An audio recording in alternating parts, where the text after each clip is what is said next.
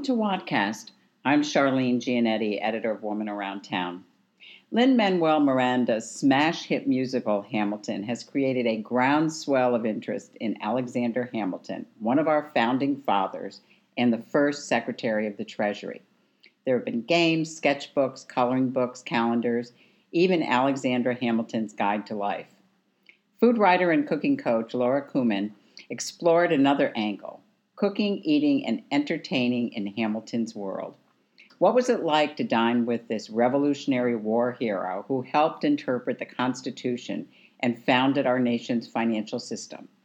Laura is the perfect person to find out. At her blog, Mother Would Know, Laura encourages readers to become confident and creative home cooks. Her articles have appeared in such publications as The Washington Post, USA Today, and The Huffington Post. Laura has done Hamilton related podcasts and programs for a variety of audiences and groups, including the National Press Club and Tudor Place, a National Historic Landmark. I'm excited to talk with Laura today and possibly pick up some ideas for my next dinner party. Welcome, Laura. Thanks so much for being with us here today. Delightful and glad to be with you, Charlene. Thanks. So, have you seen Hamilton? And if so, what did you think? I have not seen Hamilton, and in fact, my daughter was so appalled that I had purposely kept myself unaware that once the book was written and published, she sent me the music via iTunes, so I have been listening to it. And it will be here in, of course, it's still on Broadway, and it's uh, going to be here for a short run in DC, so maybe you'll get a chance to see it then. I actually do have tickets for August, and I'm very excited. Wonderful. So, why did you want to write a book focusing on Hamilton and food? I mean, it doesn't seem like an obvious topic for a book connecting Hamilton with food. Actually had the idea that they wanted to do what they were just calling a Hamilton cookbook, but didn't have they only had the title and no concept. And someone who works for the publisher knew me and asked me if I'd be interested in doing it and I said I would if they would give me the freedom to let me do it my way and they agreed and I was off and running. Did you have to get permission from anyone connected with the musical to go ahead and do the book no in fact um, you know the the cookbook has nothing to do with the musical. I mean, that is um, both Lin Manuel Miranda and I have read Ron Chernow's book, and so I guess we can say we have a common inspiration. Uh, and certainly, uh, the publisher knew that you know Hamilton, the, the musical was around.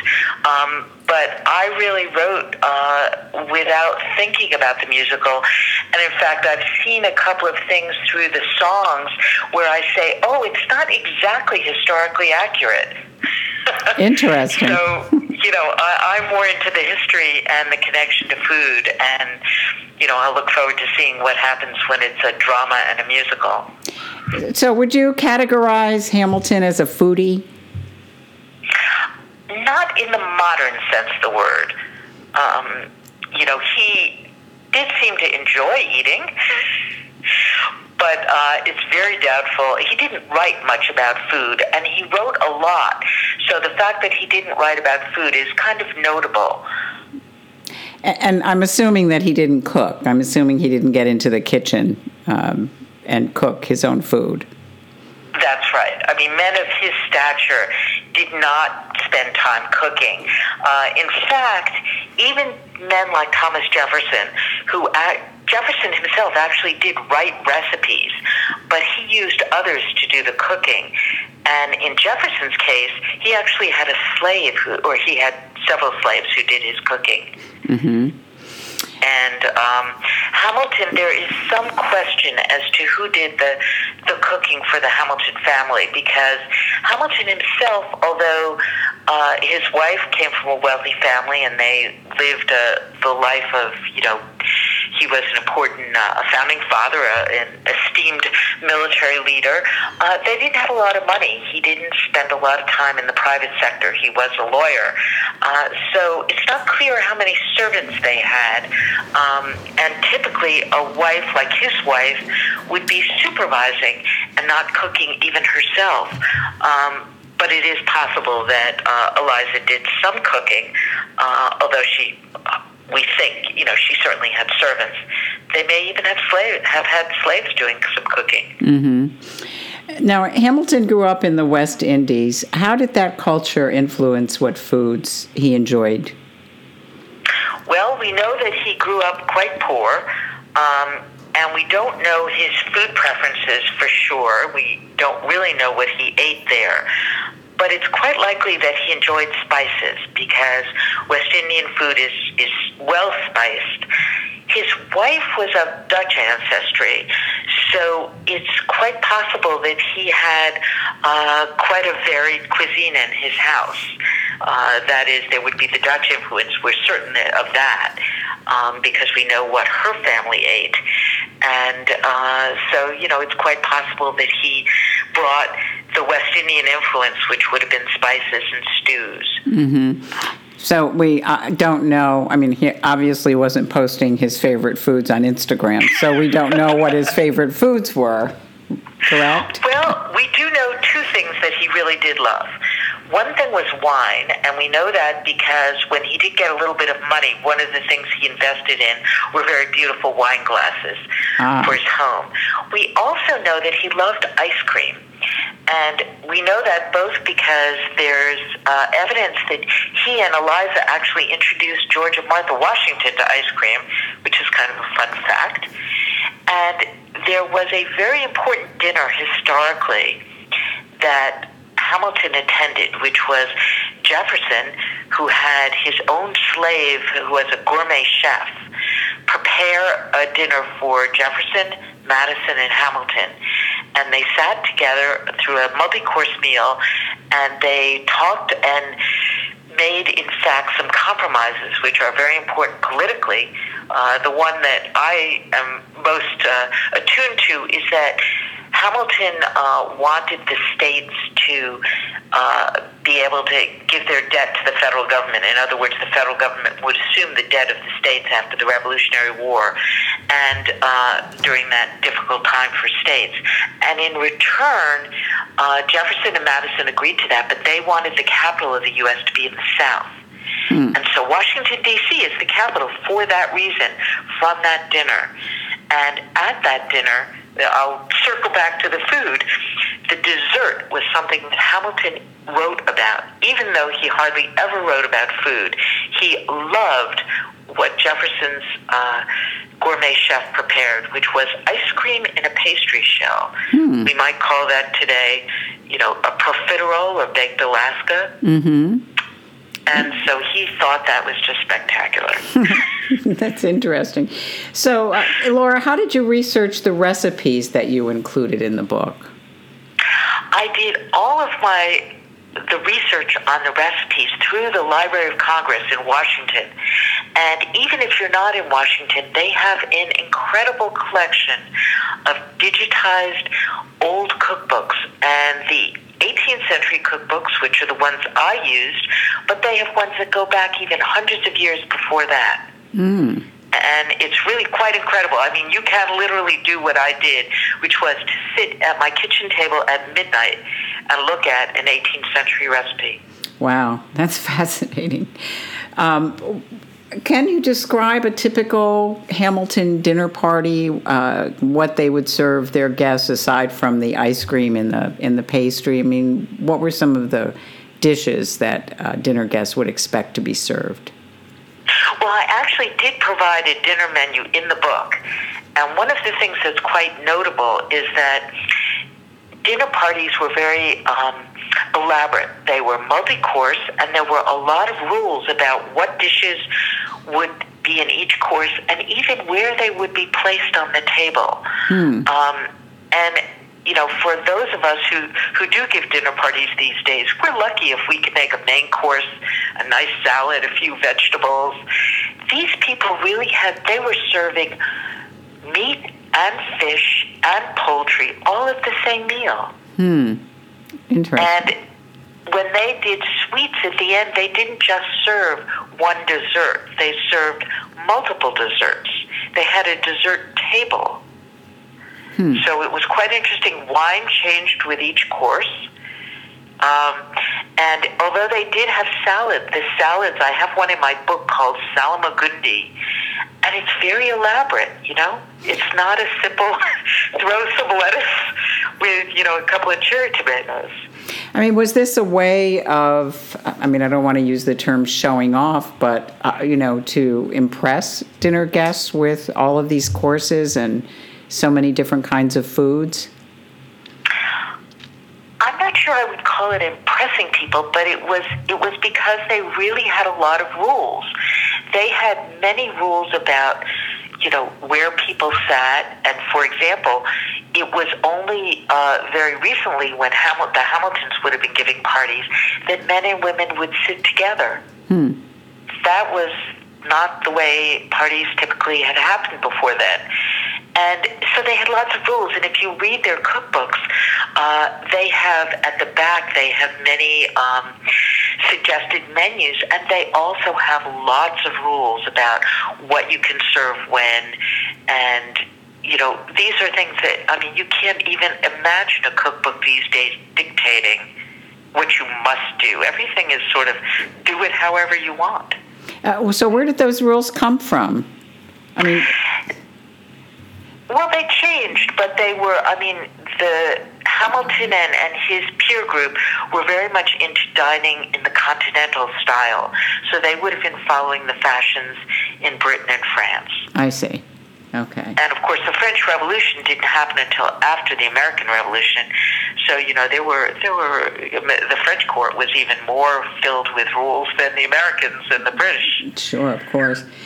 Now, most cooking, uh, I assume, was done, you know, in a fireplace on the hearth. So, how did that affect what foods could be prepared and served? Well, it meant that it was a very difficult uh, minuet of, of moving pots around. Um, as you can imagine, it's not like cooking in an oven, and No. it's not like cooking on a stovetop. You can't keep the heat constant. You don't really know when the food is done. And you can't read a recipe. I mean, if you look at the old recipes and then you look at my adaptations, one of the things that, that I realized right off the bat was you never get a temperature mm. because they didn't know what the temperature was. Mm-hmm. I You know, and so cooking on a hearth is. It, I haven't done it, but it seems really difficult. and it must have been very hot and uncomfortable for the servants or the slaves who were preparing all that food.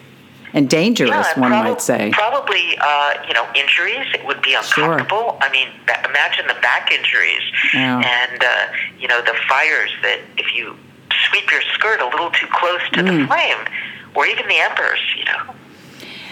And how did food storage back then affect uh, what foods could be served? Well, certainly refrigeration was a luxury. Uh, they did have refrigeration through ice houses, but that was a very difficult thing to have in the city. And the Hamiltons only lived in the cities. In fact, when Hamilton came to the U.S., he lived in basically just the mid Atlantic in New York City and in Philadelphia. And only during the Revolutionary War did he travel with troops. Um, but you know, they would eat a lot of things like root vegetables, which are easier to store. Uh, meat spoiled very easily, uh, and they would cover up the smells of meat that wasn't quite quite in its prime with spices. So if you look at the recipes, you know you'll see lots of spices in in stews and meat uh, where we wouldn't necessarily use it. Uh, they didn't use a lot of dairy because dairy, of course, doesn't keep well without refrigeration. Would you say that the diet they followed was a healthy diet?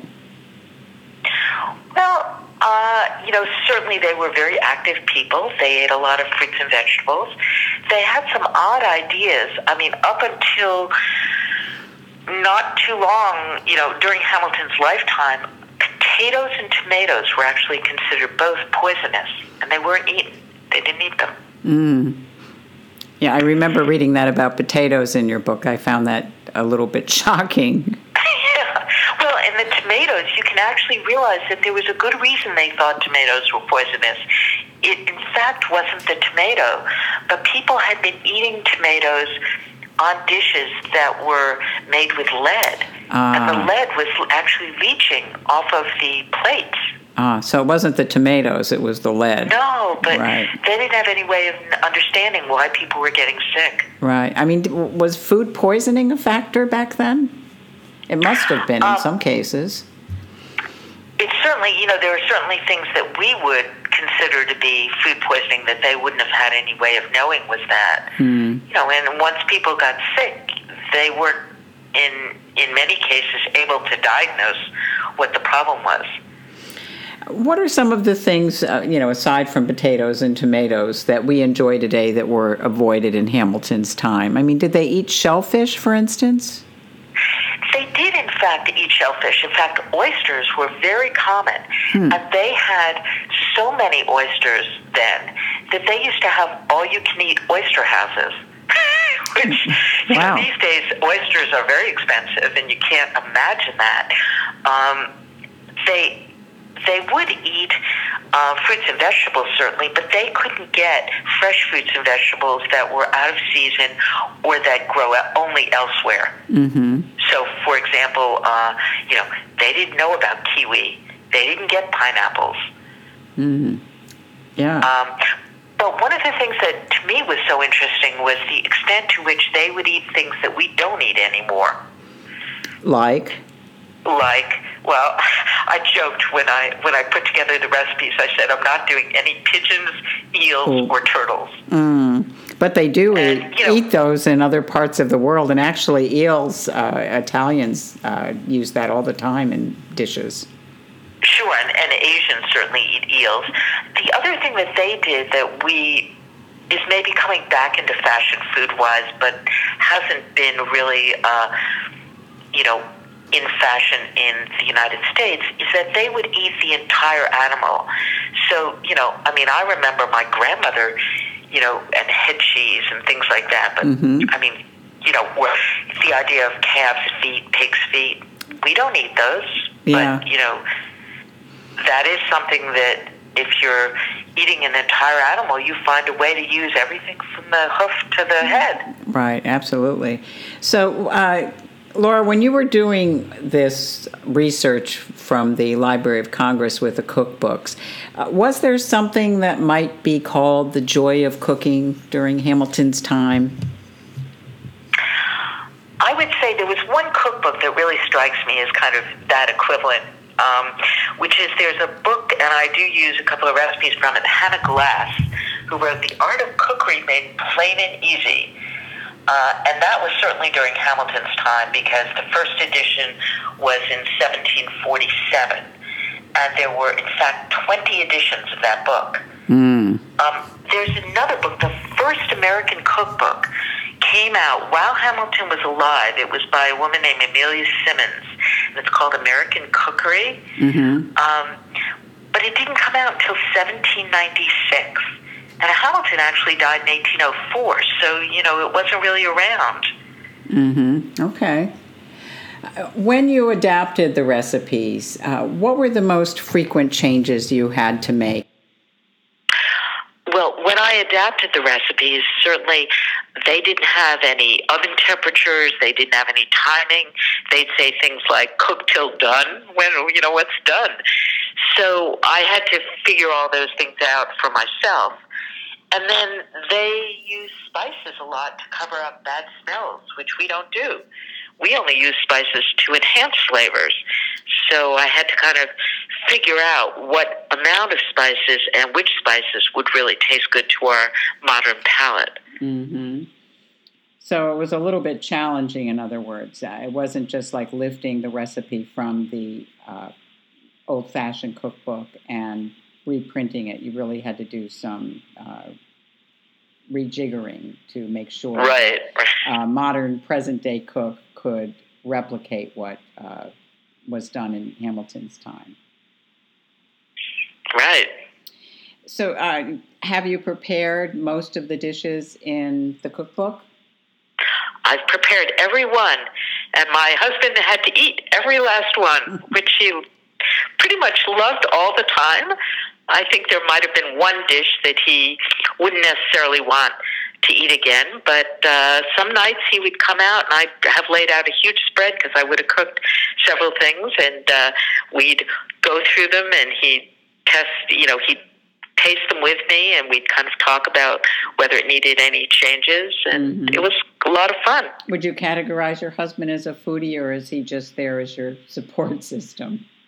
No, he's just a great appreciator of food at this point. Uh, so, are people planning Hamilton dinner parties?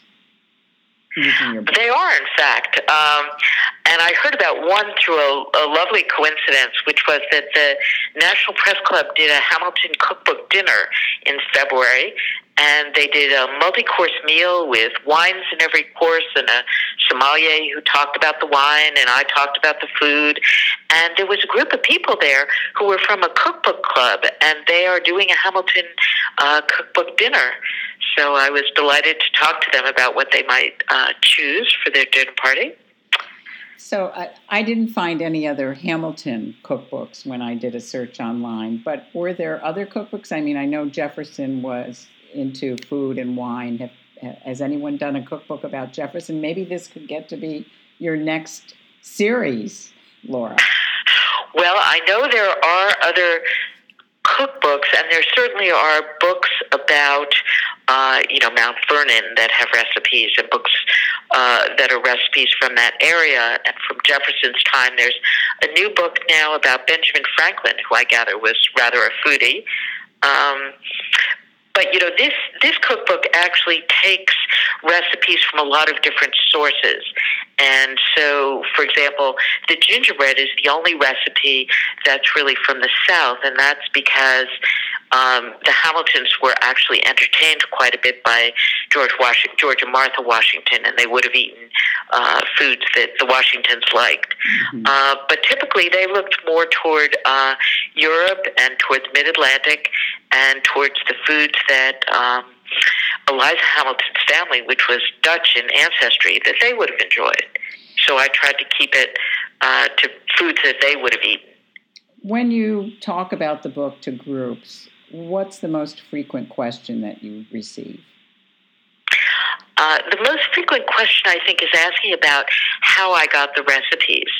And, you know, that was really through the process of looking mostly online, but then to really get a sense, for example, I couldn't find any illustrations because books of 18th century cookbooks pretty much didn't have them. Uh, there were only a few, and those I actually had to go to the Library of Congress for. And the librarians there were amazing. And usually when I give talks, people are just, you know, the stories of touching an 18th century cookbook, it's just, it's a phenomenal experience. It, it felt to me, uh, you know, like I really had history in my hand to look at the grease stained page and know that that grease spot came from uh, somebody cooking in 17 whenever. Do they allow you to actually handle the books? Uh, well, you need to have special. You you get what's called a reader's card, and you have to uh, make an appointment with a librarian. And I had been going there for several days, uh, and the librarians were clear that I knew how to handle myself and that I was respectful of the materials before they actually let me, uh, you know, come come into the area where they do have older books and you know look through them myself with a librarian, of course. Mm-hmm. Well, Laura, thank you so much for speaking with us today about about your book. Again, it's called The Hamilton Cookbook: Cooking, Eating, and Entertaining in Hamilton's World. And I understand you do have a, a, an appearance coming up here in Washington. Do you want to tell us about that? Sure. I'll actually be at Politics and Prose at their uh, original Connecticut Avenue store on June 10th, which is the member sale day uh, at 1 p.m and I will bring uh, I will bring samples of the gingerbread. Oh, that's wonderful.